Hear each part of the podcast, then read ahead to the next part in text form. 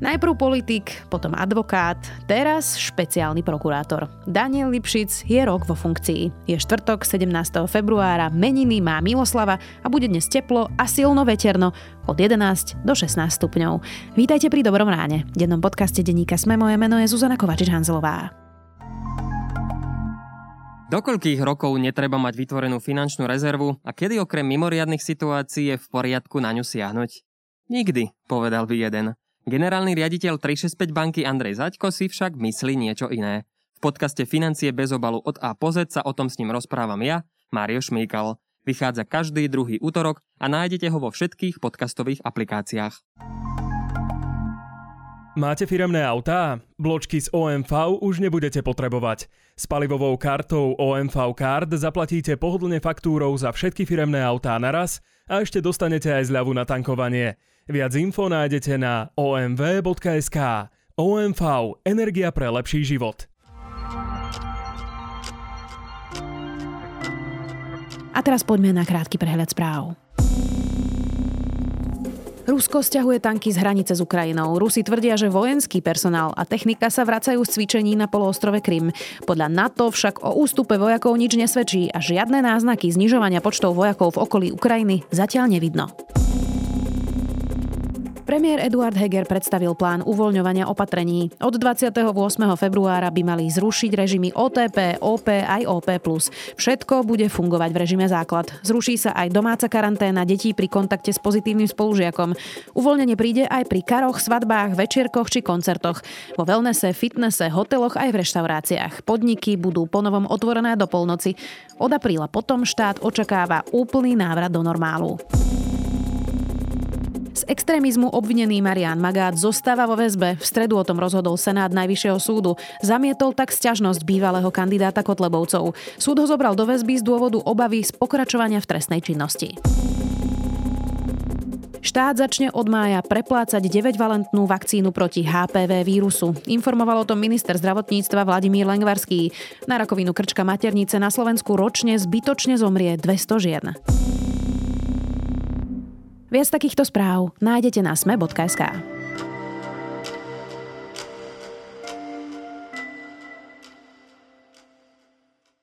Dlhé roky bol v politike. Je dvojnásobný minister vnútra aj spravodlivosti. Má titul správa na Univerzite Komenského aj z Harvardu. A potom, čo bol 4 roky advokát, sa z neho stal špeciálny prokurátor. Po roku vo funkcii prekvapil. Kým o ňom sa hovorilo, že prinesie na špeciálnu prokuratúru politiku, za 12 mesiacov to vyzerá skôr tak, že politika sa robí u Maroša Žilinku. Aký bol rok nového špeciálneho prokurátora Daniela Lipšica? Spýtam sa Petra Kováča, redaktora denníka SME, a Matúša Burčíka, šéfa domáceho spravodajstva. Dnes som teda zložil sľub špeciálneho prokurátora. Vážim si dôveru, ktorú som dostal od Národnej rady.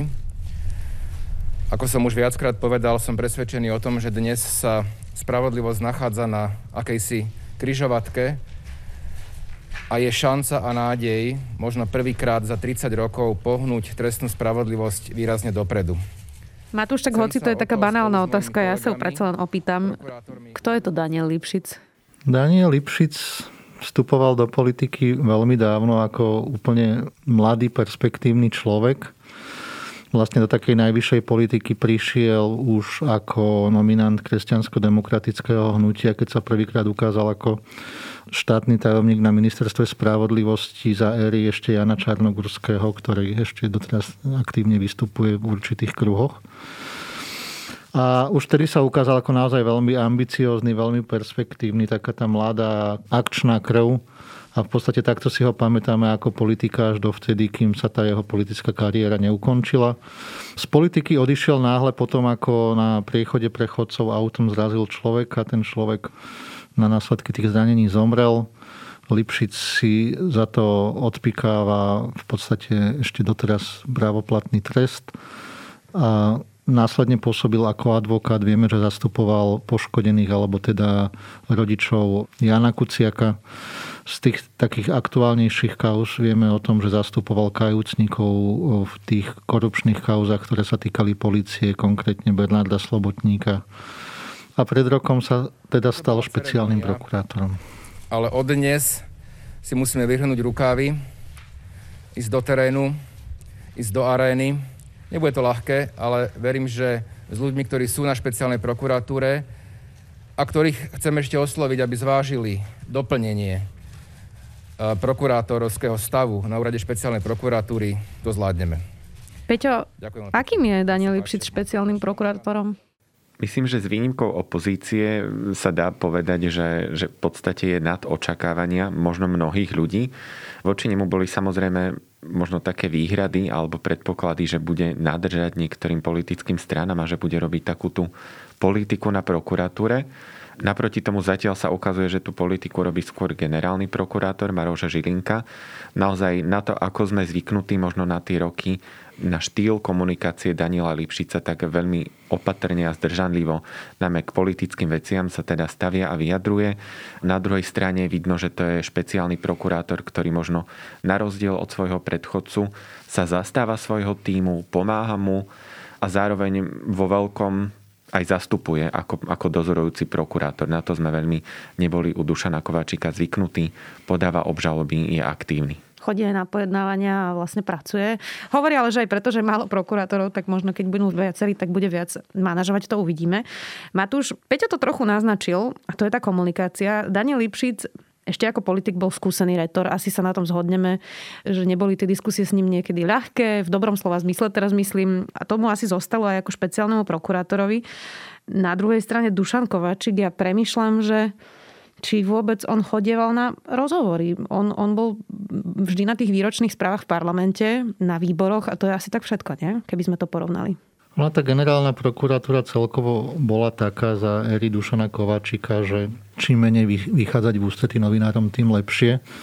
Takže on do toho systému veľmi dobre zapadol a ja si tiež skutočne nepamätám, že by Dušan Kovačík poskytol niekedy nejaký otvorený rozhovor. V tomto má naozaj Daniel Lipšic výhodu v tom, že je skúsený v diskusiách, dobre sa s ním debatuje, nemá s tým problém, ale myslím, že to nie je tá hlavná zložka, ktorú by mal spĺňať špeciálny prokurátor. Prečo?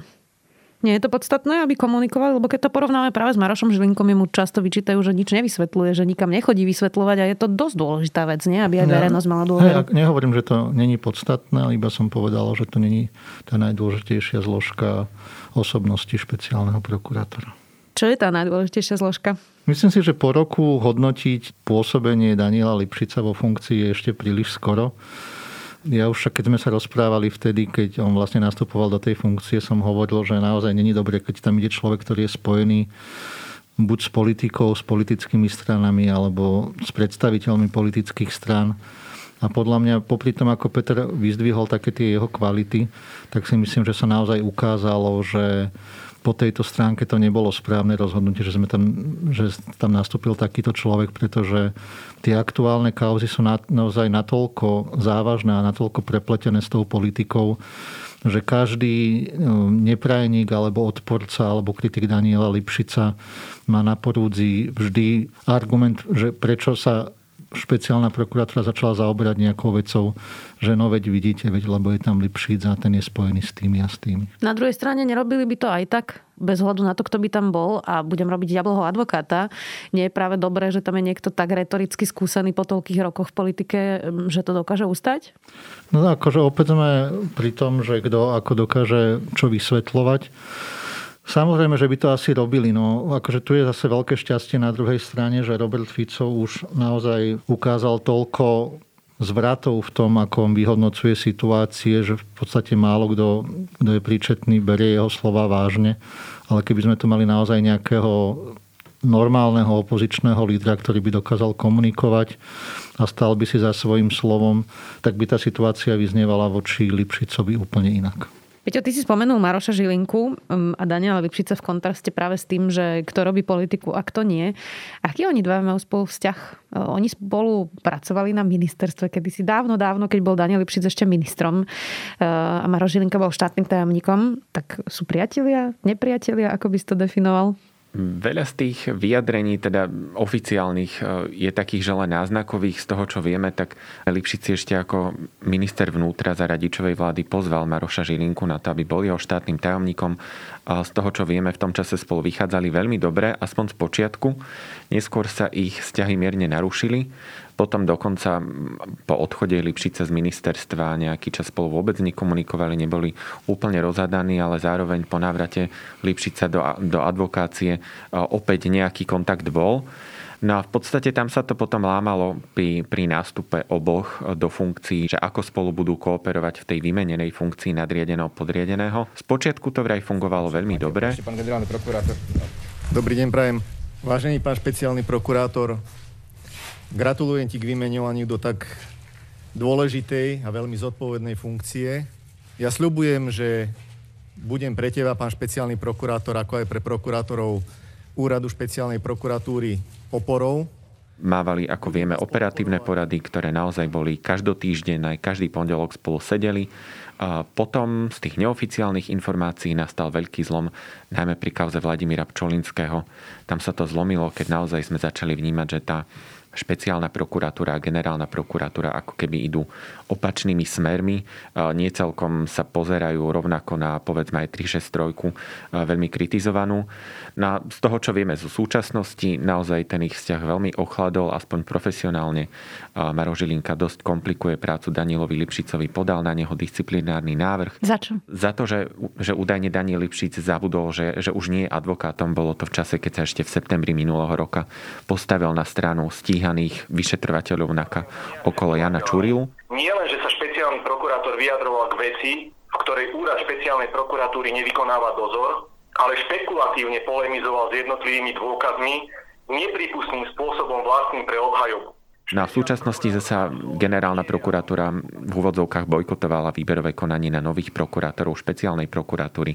Daniel Lipšic, z toho, čo sme sa s ním rozprávali v rámci rozhovoru, ktorý pripravujeme, nie celkom rozumie tým dôvodom. Naznačuje, že by to mohlo byť aj možno v osobnej úrovni. Sám teda má veľké otázniky, čo sa deje. No aby som dokončil tie stretnutia s generálnym prokurátorom. Teraz bolo obdobie, keď sa napríklad generálny a špeciálny prokurátor 2 mesiace nevideli, nerozprávali. Ja keď sme mali aj iné názory, tak som nikdy na generálneho prokurátora osobne nezautočil. On to v lete urobil, potom ako som sa zastal vyšetrovacieho tímu očistec, ale to je jeho forma komunikácie, ktorú tiež ja verejne komentovať nechcem. Matúš, predsa len sa ešte vrátim, ale k tomu, čo si hovoril predtým a naznačoval to tiež Peťa, že hoci Daniel Lipšic má politickú minulosť a Maroš Žilinka ju nemá, tak to teraz vyzerá naopak v tom výkone. Otázka je, že ako hodnotíme to, že či niekto má alebo nemá politickú minulosť. Ten Žilinka ako zrejme mal nejaké politické ambície, keď išiel na to ministerstvo vnútra a robil tam toho štátneho tajomníka. Len mu to teda dlho nevydržalo, alebo však tej vláde to dlho nevydržalo, tak potom sa vrátil naspäť. Teraz sa teda začína ukazovať v plnej sile, že dokáže, alebo že by chcel mať naviac ako byť či už štátnym tajomníkom alebo generálnym prokurátorom. Ten Daniel Lipšic je po tejto stránke, ako sme si tu už povedali, oveľa skúsenejší. Peter to spomínal, ja som nemal tú predstavu, že on napriek tomu, že je dosť previazaný s politikou, že po nástupe do tej funkcie by to začal nejak okato prejavovať. Hej. Takže on momentálne si robí svoje a nečakal by som skutočne to, že by tam tlačil nejakú politiku do svojich aktivít, ale hovorím, že tá minulosť, povedzme si už len takú drobnosť, že ktorý iný advokát by sa mohol stať špeciálnym prokurátorom, keby cez kámoša v politike nedostal bezpečnostnú previerku, aby mohol kandidovať. No, pri tomto sa, Peťo, zastavme. Previerka Daniela Lipšica, bezpečnostná previerka Daniela Lipšica bola podmienkou na to, aby kandidoval. A dal mu ju Milan Krajniak, tiež jeho bývalý kolega. A sused. Sused. Majú spoločnú terasu, balkón, alebo ako to nazvať. Teraz sa to vyšetruje to polícia, tak povedz mi o tom viac, o čo ide. Je to otázka, ktorú mimochodom otvoril denník SME, ale naozaj ukázalo to na chybu v zákone, pretože Daniel Lipšic ako advokát v tom čase nemal ako získať previerku na stupeň prísne tajné, aj keď to bolo vôbec podmienkou samotnej kandidatúry. No a vlastne pri ňom sa ukázalo, že dostal sa do situácie, že chcel kandidovať, bola tam možno aj taká tá politická objednávka, ako vieme, a zároveň nemal ako získať previerku, tak tam mu evidentne pomohol Milan Krajniak. Tá oficiálna verzia bola taká, že mal v budúcnosti dodávať nejaké právne služby týkajúce sa analýzy IT zákaziek na ministerstve. Na z toho titulu pre neho ministerstvo požiadalo NBÚ, aby teda vykonal previerku. Lipšic ju dostal, ten kontrakt nikdy ale medzi ním a rezortom nebol uzavretý. Údajne preto, že teda podmienkou, aby získal aj kontrakt, tak bola tá previerka na vlastne... Na základe toho potom mohol kandidovať. Ono to samozrejme obidve strany vysvetľovali ako nejakú náhodu, zhodou okolností.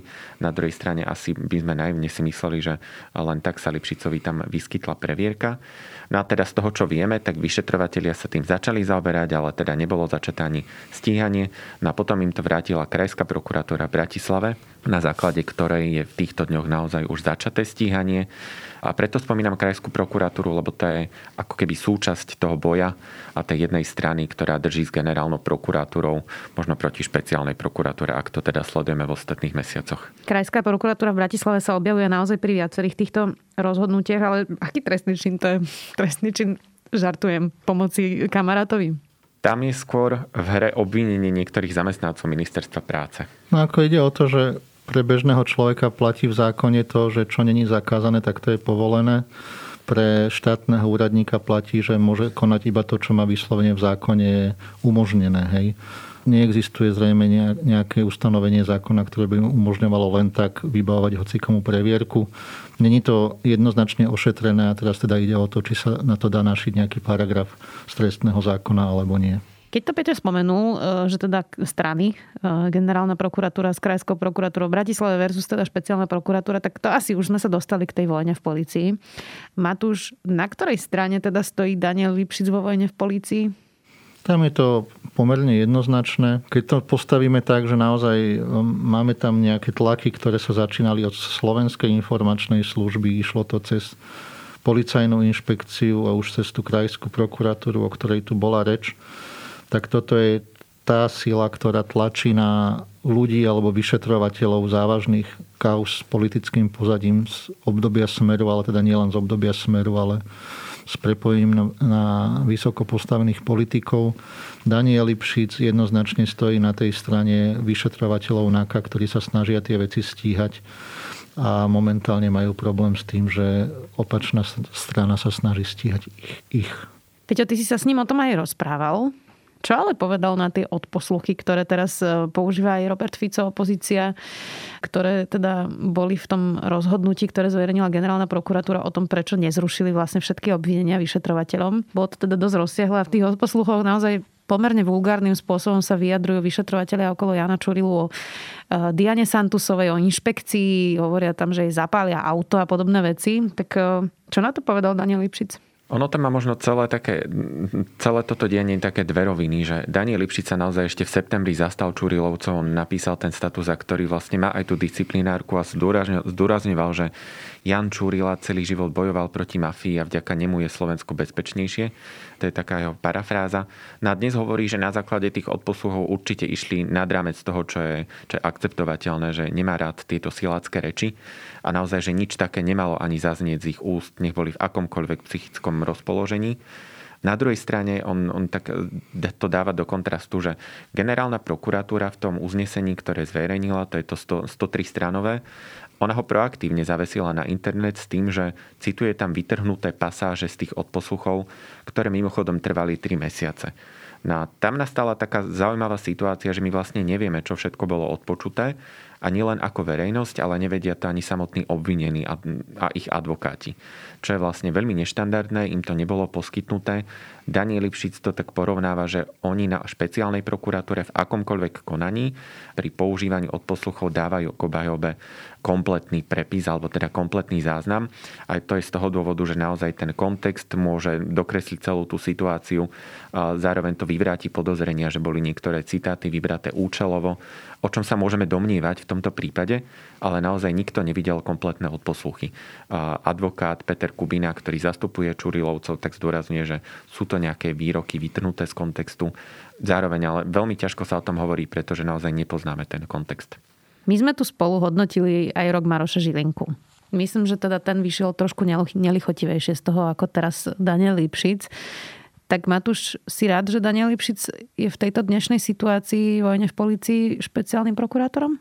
No keď sa pozrieme, že aké boli možnosti, naozaj, akí boli tí jeho protikandidáti, keď bola tá voľba, tak ja trvám na tom, že v súčasnej situácii by bolo lepšie, keby špeciálnu prokuratúru viedol profesionál prokurátor, ktorý aj predtým už mal za sebou nejakú činnosť, nejaké aktivity. V tomto by som asi mohol dostať proti argument, že presne taký bol Žilinka, že mal nejaký osobný príbeh. Pamätáme si, že takýto istý bol aj Trnka, ktorý nastúpil ako nebojacný bojovník proti všetkému zlému. Napriek tomu si myslím, že tí ľudia, ktorí kandidovali proti Lipšicovi, boli skutočne kvalitní a však vlastne ukazujú to aj svojou činnosťou na úrade, že pokračujú v závažných kauzách a robia si svoju prácu. Peťo, hoci ty si reportér a nezvykneme sa reportérov pýtať na ich názory, tak ty si rád, že Daniel Lipšic je špeciálny prokurátor? Ja odpoviem tak nepriamo, že naozaj v tej voľbe špeciálneho prokurátora boli kvalitní prokurátori, ale zároveň je možno otázka, že ako by menej skúsená osobnosť alebo menej rázny človek, ako je Daniel Lipšic, dokázal možno odolávať alebo robiť takúto protistranu Marošovi Žilinkovi, ktorý naozaj minimálne z ostatných týždňov to vyzerá tak, že vedie tú prokuratúru veľmi autoritatívne. Čiže to je možno taká otázka, že nevieme, ako by to dopadlo. A nevieme, ako by odolávali ani tým enormným tlakom, na ktoré možno Daniel Lipšic zvyknutý, ale uvidíme, aké budú ďalšie roky špeciálneho prokurátora. Ďakujem veľmi pekne, že ste si našli čas. Matúš Burčík, šéf domácej redakcie, a Peter Kováč, redaktor denníka SME. Porušte pravidlá výkonu, porušte pravidlá fotografie, porušte všetky pravidlá. Nová séria Galaxy S22 je tu a s ňou aj praktické pero S Pen a Nightography. Nový epický štandard nočnej fotografie. Predobjednajte teraz a získajte naviac bezdrôtové slúchadlá Galaxy Buds Pro a bonus k výkupu vášho starého telefónu až 200 €. Dostupné na e-shope Samsung.sk alebo v značkových predajniach Samsung. Ste pripravení porušiť pravidlá? Samsung.